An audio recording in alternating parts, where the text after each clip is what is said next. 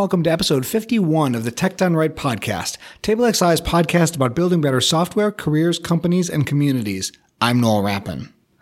On this episode, we're talking about being a senior engineer. When you first become a senior engineer, you suddenly have new job responsibilities that aren't coding and they aren't management, and it's not clear how to balance your time or evaluate your success. Our guest this week is Jamey Hampton, a panelist on the Greater Than Code podcast and a senior engineer at Agrilyst. We talk about how to handle the change in responsibilities and perspective that comes from being promoted, even when you're still the same person that you were the previous week.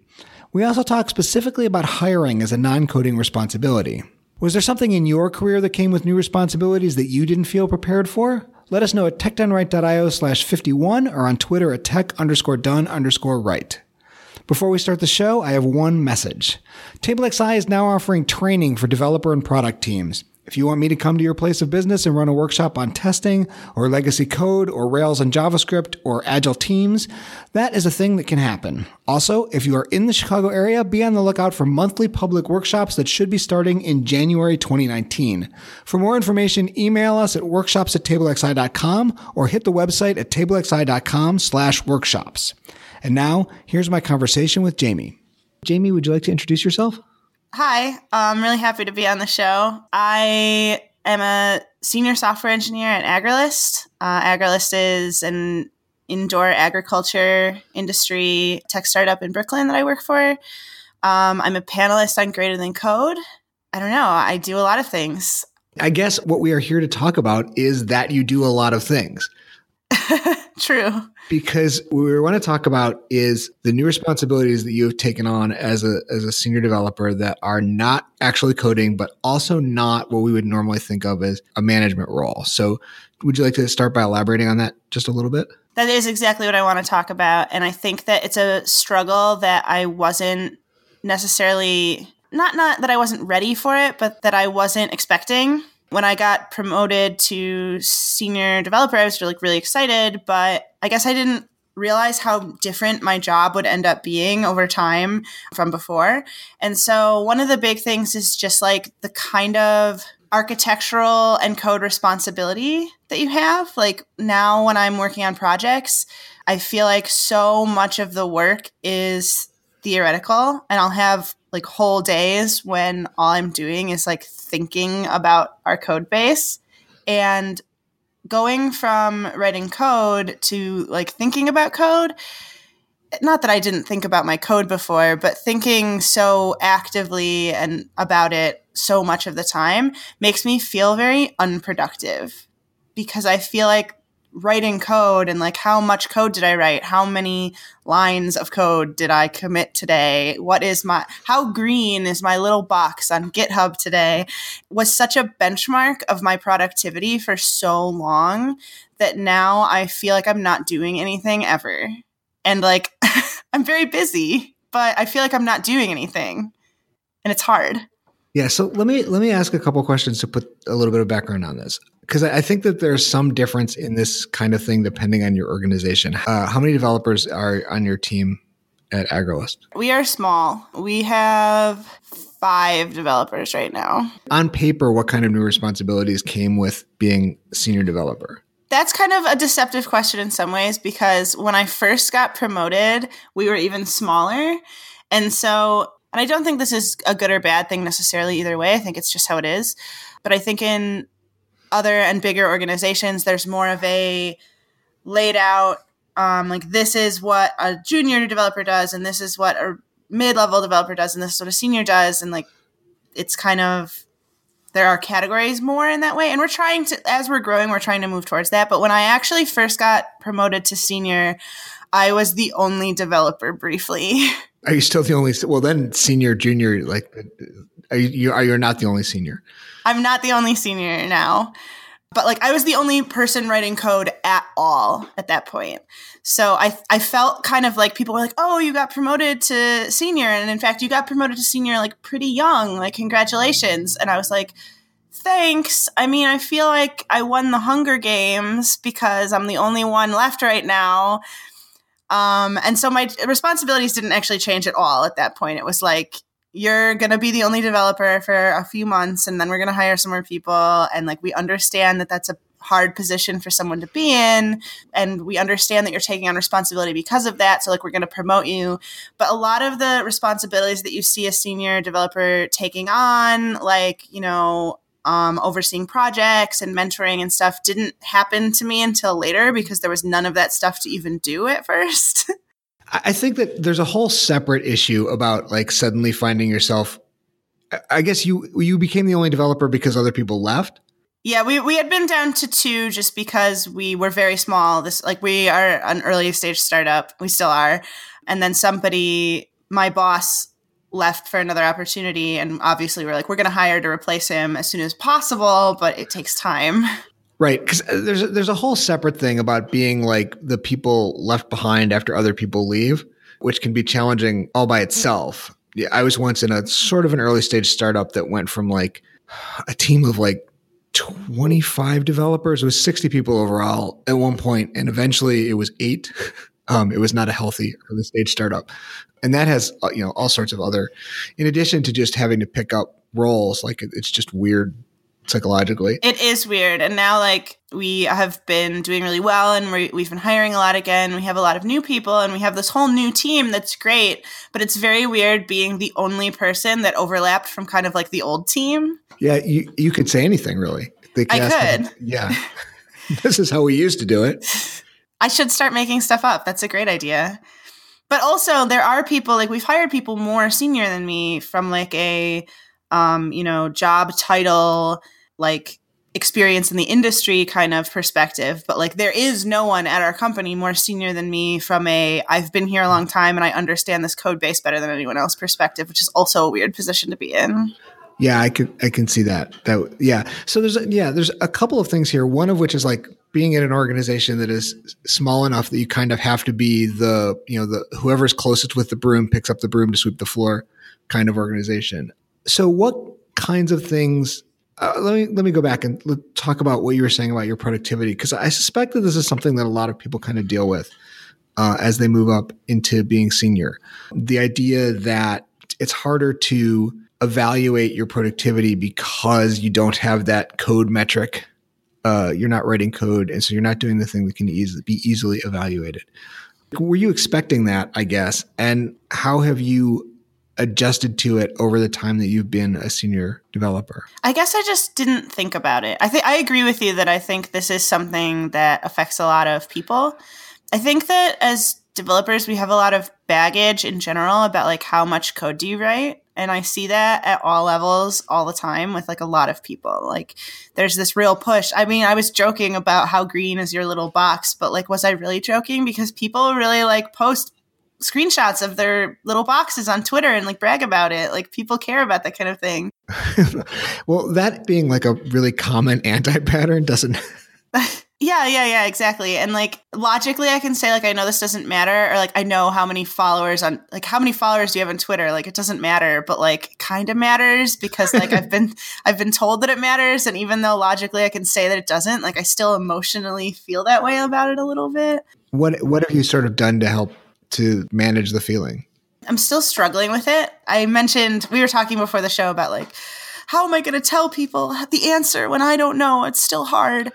But I think I'm very communicative with my coworkers, kind of not just about what I'm doing, but about like how I'm feeling about it, which I think is, I mean, I guess it depends on your organization, like how much people are, you know, open to talking about their feelings or whatever. But I really like talking about my feelings because I think that your feeling about what you're working on really affects like how you're doing with that essentially.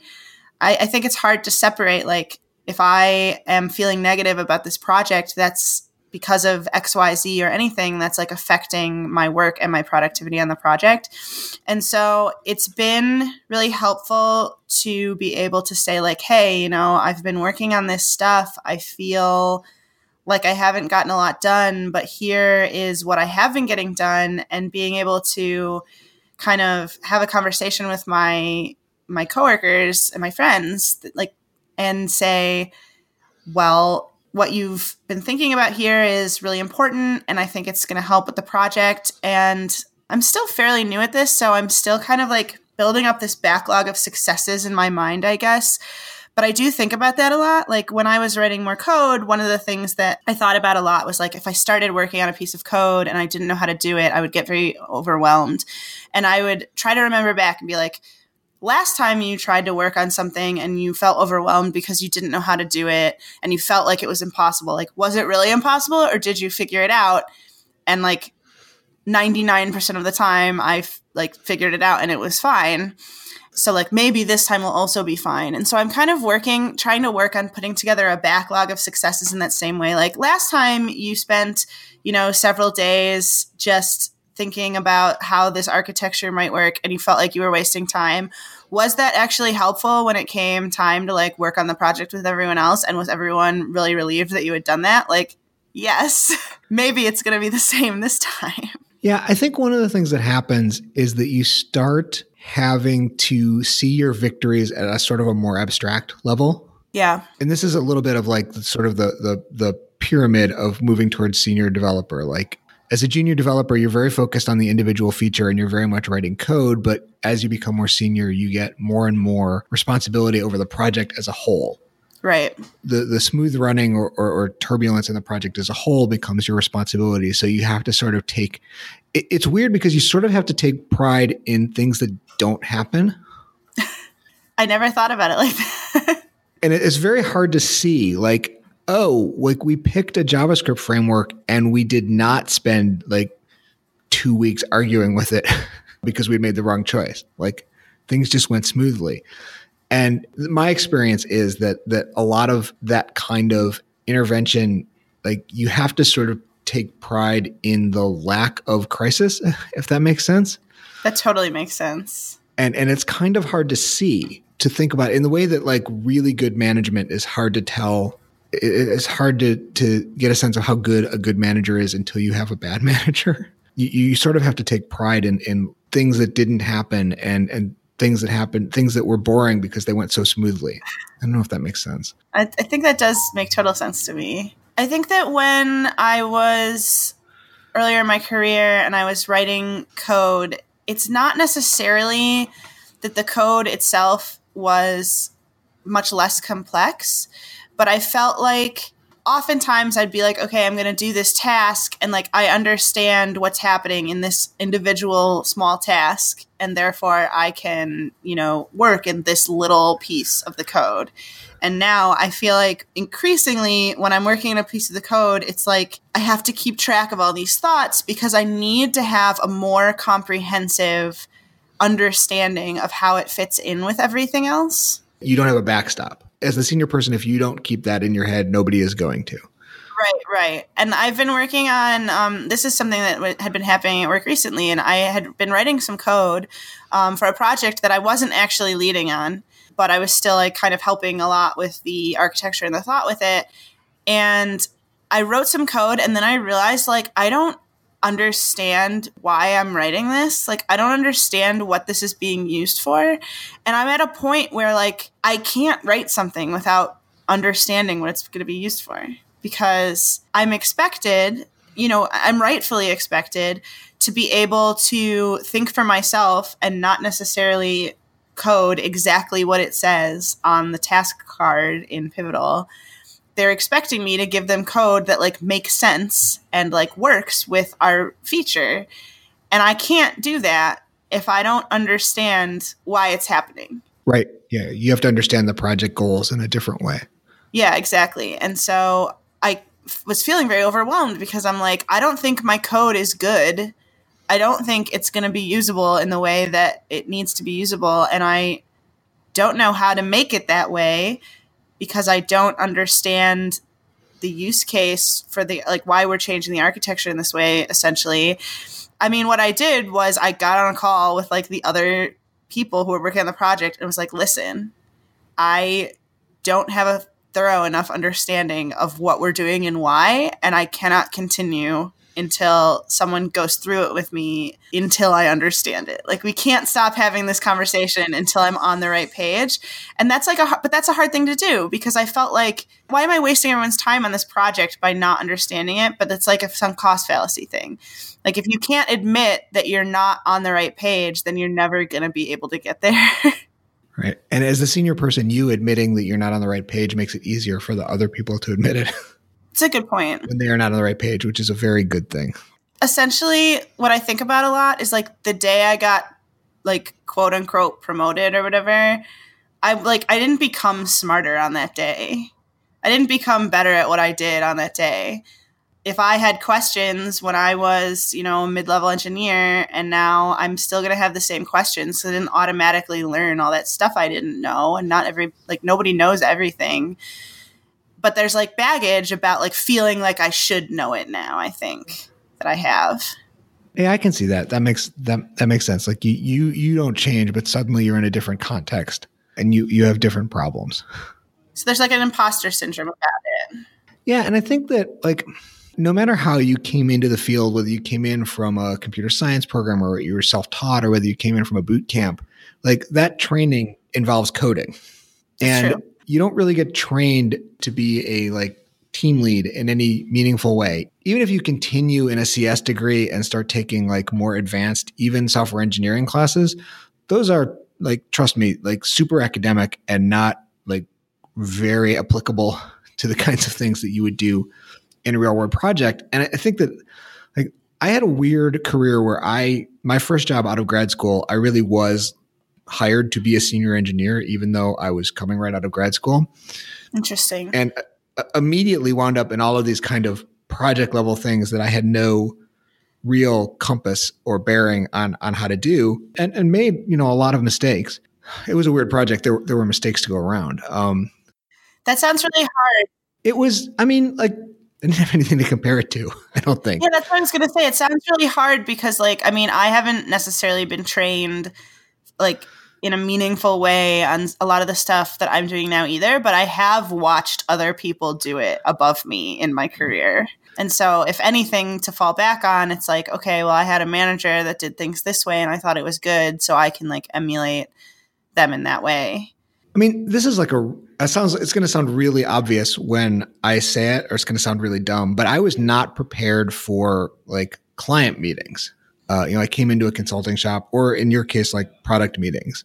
Like I, I worked at a consulting shop before I worked at Agrilyst, and client meetings were very hard. I agree. And and I was not prepared. I was not prepared in two ways. I think looking back on it, I was not prepared. Number one, in the sense that I had no idea like what I was trying to get out of these meetings and what information that I could seek out or ask for that was going to be valuable or less valuable. And I also had no like suddenly people are asking me questions about like whether things are feasible or how long they're going to take or you know what the best way to do something is. And I, I just had no frame of reference that was meaningful and that was challenging. Uh, it also took me a while to control a, a little bit of a temper in client meetings. I, I completely have the same problem and um, i'm pretty sure that that's just something that I'm not very good at. And people people are so uncomfortable when you say that you're not good at something. Like they want to be like, "No, I'm sure you're fine at it." And I'm like, "No, I'm admitting that I'm not so good at this. Like please just accept that I know this about myself." It, was really weird for me looking back on it cuz I don't normally think of myself as a person with a, a temper exactly, but there was particular ways that I got challenged in client meetings early on, especially early on that I was not prepared for at all. And I like to have clients like challenge my expertise. Right. In ways that I was not, I guess I'd still get annoyed by it, but I'd kind of laugh it off now, I think, you know. Talking to non-technical clients is like just wild in my experience because I find that like when I was doing client work, it was frustrating, but it also I agree like it it was so absurd sometimes that it made me be like, okay, well, now I just have to laugh about this. Because clients will ask for like crazy stuff that's like literally impossible and be like, can you just do this real fast? And I'm like, oh my God, you have no idea what you're asking for. But then they'll ask for something like really trivial and be like, do you think it's possible? And when I'm like, sure, I did it in five seconds, they're like, oh, it's magic. I can't believe it. And it's just so interesting. Like, of course, like if you're not technical, of course you don't know the difference between something that's really trivial and something that's really hard. But like that was always really like pointed to me when that happened. I'd be like, yes, yeah, and, and it's definitely one of the skills of client work to be able to like articulate when something is complicated and when something is easy. I once snapped at a client that it was easy for them to make that request because they weren't the ones that were going to be up at midnight doing it. and I, I had they made me apologize for that one. Another thing I just was thinking about when I was talking about like admitting when you're not good at something, I think that a real talent of like managing a team that I've like watched my manager do is having people do what they're good at, which so- which also sounds really obvious and dumb, but like I know I don't do client work now. We do have customers, and only occasionally does someone from the product from our product team have to like talk directly to customers, or at least an engineer from our product team has to talk directly to customers. And I was in a situation um, recently where like a customer really wanted to talk to me, and I was like super stressed out about it. And I was like, I guess I'll talk to them because you know it's part of my job and I should suck it up. but like I obviously didn't want to do it, and I was stressed out about it. And then my my boss had someone else do it, and I felt baggage about that. Like I felt like I whined so hard about one part of my job that it was taken away from me because I can't be trusted to like not whine about it. And I felt bad. And I expressed this to my boss, and he was like, No, I just think that like someone else would be better at it than you. And like, not in a mean way, but like, you have admitted that you're not very good at this, like, this kind of like talking professionally to clients. You don't like doing it. You were stressed out about it. You were ang- like, you were having anxiety. You were miserable about it. And like, someone else could just do it and do a better job and not be stressed out about it so why wouldn't I just have him do it instead? And that was really kind of eye opening for me because, of course, like he's totally right. Why should I be the one to do something I'm bad at that I don't want to do when someone else can just do it? Where it gets tricky, I think, is when you want people to get better at the thing. We want people to grow. You want people to take on things, but but it is tricky because there's going to be a, a, point where they're not going to be good at it or they're going to be uncomfortable with it um, and, and, and putting people in a situation where they can be sort of incrementally successful at a new thing is very challenging. We moved everybody's responsibilities around recently, and it's just better. Like we just matched better people with things that they enjoy and are good at. Like I used to do deploy. I was in charge of the deploy process for like a long time and then that got taken away from me and given to actually it got given to someone that I was mentoring. So I was really torn because I was like I'm really happy and proud of my mentee for like taking on this new responsibility, but then part of me was also like was i doing a bad job at it? Like when you take when you get a responsibility taken away from you it's like a little bit anxiety inducing. But then i got put on hiring and i've been really enjoying doing hiring and the person who used to do hiring has like expressed to me like i am so glad that i don't have to deal with that anymore. And that was also kind of like eye opening like it made me realize like there's a real skill to giving people responsibilities that they're like well suited for and excited about like i think it makes a big deal when people are excited to do the, the things Definitely. that they do okay so tell me about hiring i've also spent some time running hiring what were you expecting it to be like and and and, and then what did it turn out to be i guess i didn't know what i was expecting it to be like at all but I really enjoy doing it. And the reason that I enjoy doing it is because I really like being the first person from my company that somebody talks to. I completely get that. That was easily my favorite part about running hiring. And I, I feel like people, I get very anxious about a lot of things. I'm just like a very anxious person. And interviewing is like hugely anxiety inducing from when like you are looking for a job. Like I'm aware of this. And so it's been kind of cool to be in this position where I'm like, hey, you know, don't worry, it's pretty casual. I'm just casual about it. We can both be casual about it. I'm nervous too because giving interviews is not my favorite part of hiring, um, but I've been getting a lot better at it. And I think that, like, at first I was like, they're going to know that I'm nervous. And I'm like, okay, well, I mean, does it matter if they know that I'm nervous? But I actually found that, like, when the person I'm interviewing realizes that I'm a little bit nervous, it's like calming for them. Yeah, I think it was it was, it was very important and satisfying for me to be able to have in, people we were interviewing come through and have them like genuinely believe that they were the most important person in our office for the day. and, and to to try and make that this like really stressful process less stressful. Like right. you know, can I get you coffee? Can I get you water? Can I bust your lunch dishes? Like anything I can do to make this easier for you, I'm going to do because that's the environment we want to have. Mm-hmm. One thing I did find about it though is that it's really time consuming. I don't know if that's also your experience. Yes, like but getting back to kind of what I was saying about like feeling unproductive is when I when I first started doing hiring, I felt like I was taking so long and it felt like I was wasting time. Like I felt like I would go into resumes and then look at them and be doing stuff and then like an hour later I would look at the clock, it's been an hour and I'm like what did I just do for an hour?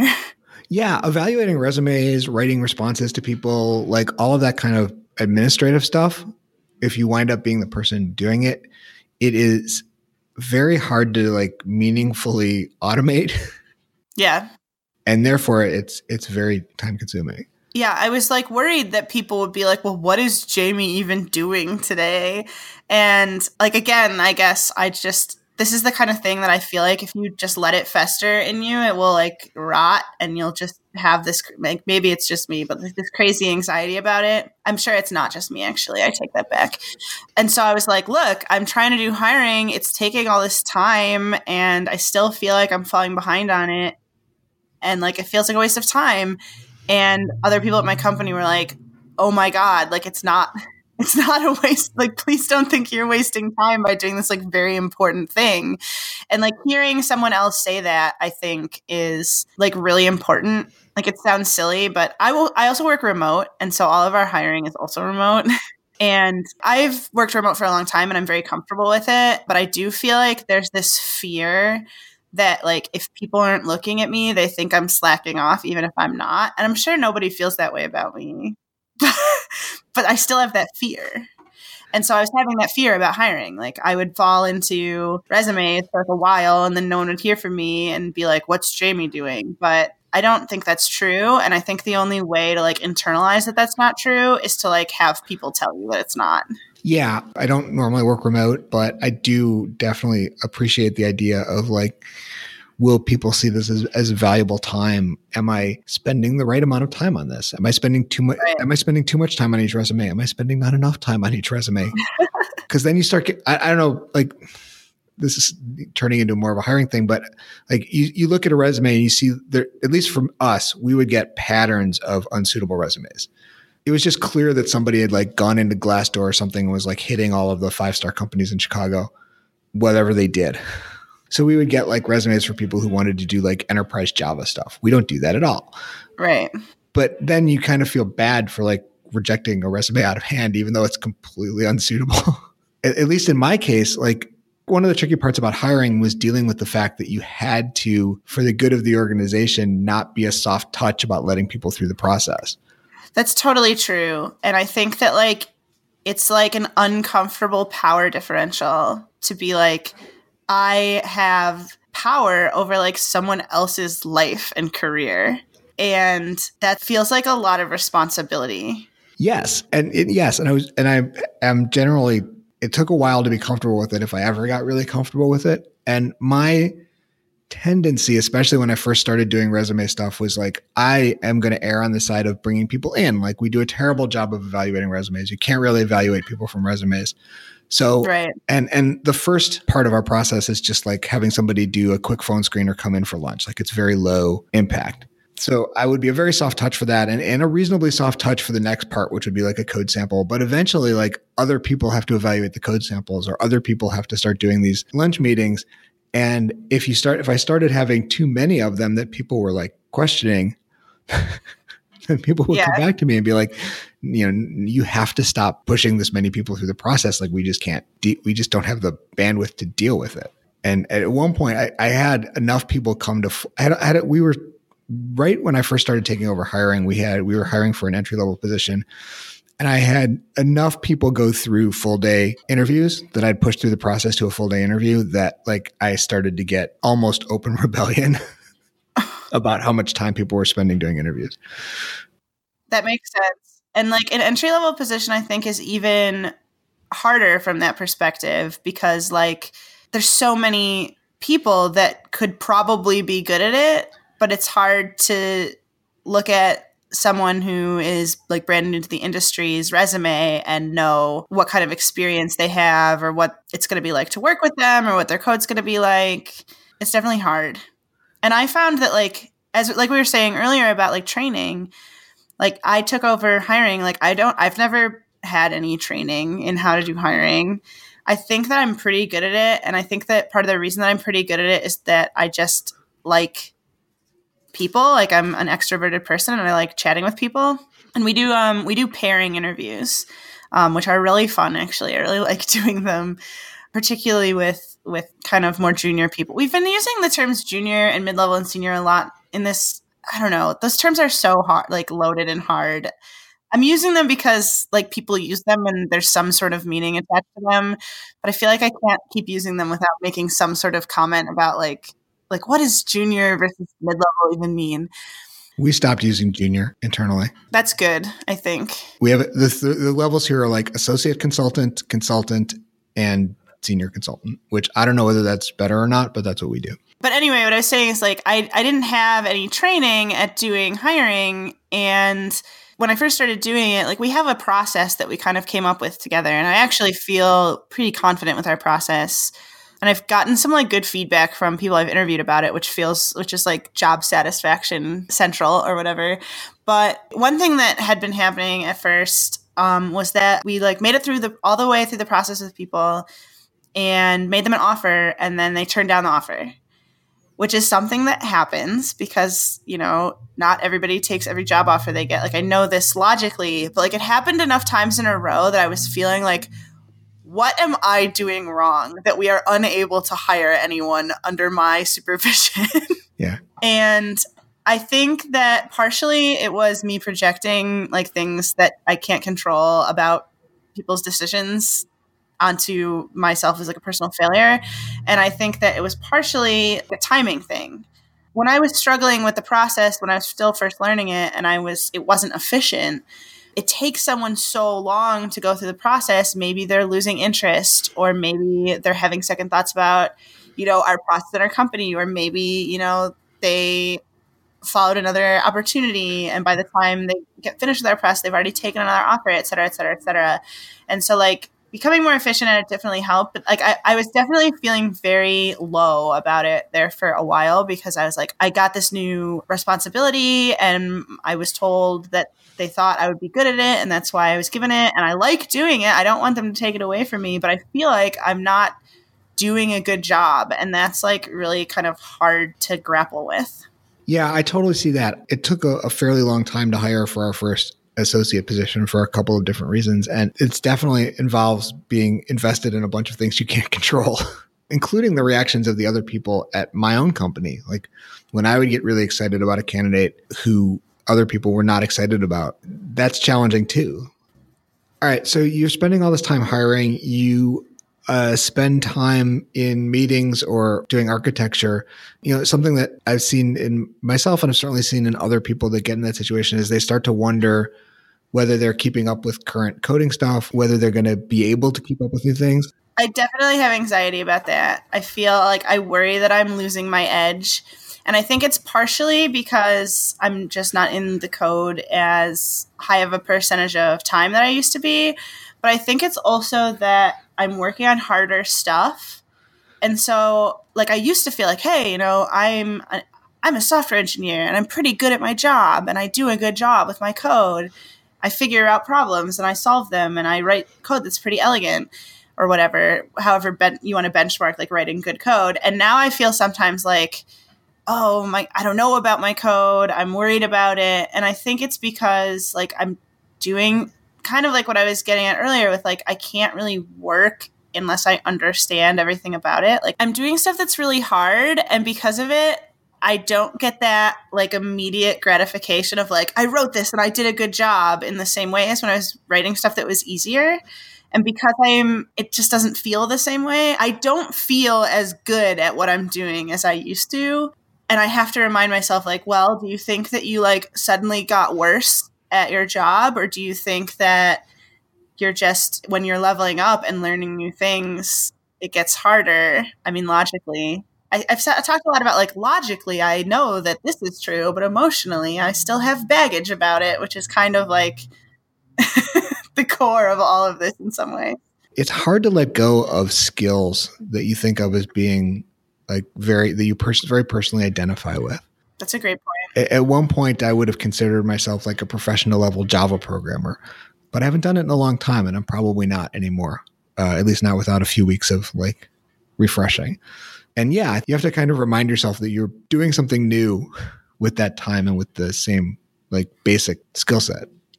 I saw a talk one time by Kerri Miller and she was talking about like when you learn a new language this like curve of like how much longer it takes you to do stuff because and like ob- like it sounds obvious when you say it like because you're doing it in a new language like duh but when you're when you're learning something new and you're so used to being extremely proficient it can be hard emotionally to just be less proficient and so it's kind of like there's a quote from adventure time and sucking at something is the first step to being sort of good at something.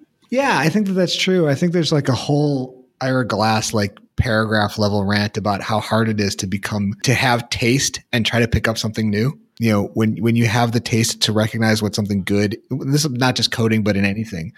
To recognize what something good looks like but not quite the skill to produce something good, that that can be really discouraging the thing I like so much about the quote is that it's not that like sucking at something is the first step to like being great. Like you're still only sort of good at something at the end, which is like, of course, like there's steps, and then you suck less, and then you suck a little less, and then you feel like you're getting pretty good, and then you get better. Yeah, then you're sort of good, and then you're sort of better. Yeah, I totally recognize that. I keep, I, I have like this like terrifying. Uh, didn't they do a thing with like Mark Zuckerberg where they set up a thing where he was going to commit something to the Facebook code base for like press and he didn't know what he was doing? Like it had evolved so. I don't know about this, but I believe it. I it's too good to check, right? Yeah. yeah, some sort of story where they had set up a, a press event where he was going to commit something to the code base and, and, he didn't, you know, the tools had evolved to a point where he didn't know what to do. And, That's and, a, a wildly bad press event anyway. Like Sure. I don't know right. who thought that was a good idea. Oh my goodness. yeah, we're gonna watch Mark Zuckerberg push a button. Yeah, it's gonna be very exciting. We're gonna push some code. Stand back, everybody. Yeah.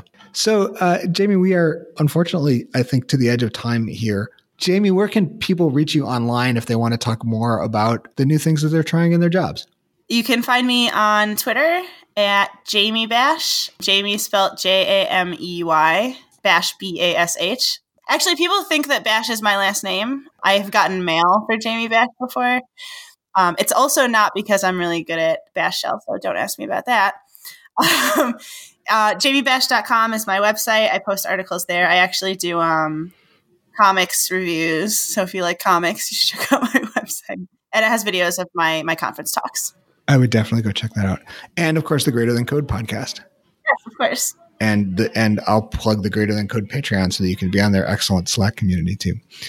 That would be great. We have really good conversations there. It is true. I think that's it. That's everything. Thank you for being on the show.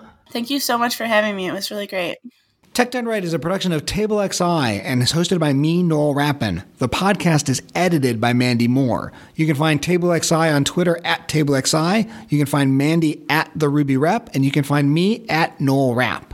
Tech Right can be found at techdoneright.io or downloaded wherever you get your podcasts. You can send us feedback or ideas on Twitter at tech underscore done underscore right. And of course, if you like the show, tell a friend, tell a colleague, tell your social media network, tell me. All of those things would be very, very helpful, as would a review on Apple Podcasts, which helps people find the show. TableXI is a UX design and software development company in Chicago with a 15 year history of building websites, mobile applications, and custom digital experiences for everyone from startups to storied brands. Find us at tablexi.com where you can learn more about working with us or working for us. And we'll be back in a couple of weeks with the next episode of Tech Done Right.